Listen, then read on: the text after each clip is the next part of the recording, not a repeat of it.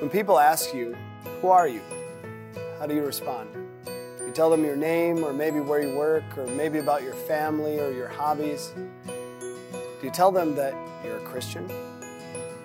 That one is probably far down on the list of the things that we tell people, especially people that we are meeting for the very first time.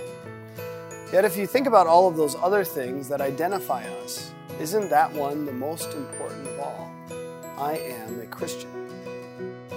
1 Corinthians chapter 6 verses 18 through 20 it says this. Flee from sexual immorality.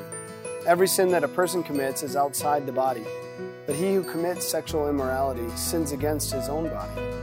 Or do you not know that your body is a temple of the Holy Spirit, who is within you, whom you have from God? You are not your own, for you are bought at a price. Therefore glorify God with your body. It tells us there that we are not our own, that we were purchased by God, that God made us His own dear children, and He purchased us with a very high price the blood of His only Son, Jesus Christ, shed for our sins. God didn't stop there. He even sent His Holy Spirit through His Word and through baptism to create faith in our hearts, and that Holy Spirit still dwells within us. It reminds us you are not your own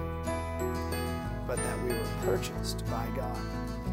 So, what does this mean for our lives and our identity? Well, when it comes to sins like sexual immorality, He encourages us not to live in the ways of the world, to live in promiscuity, to live in, in fornication, to live in perversion and pornography and all of those things. But to remember who we are. We were purchased by God.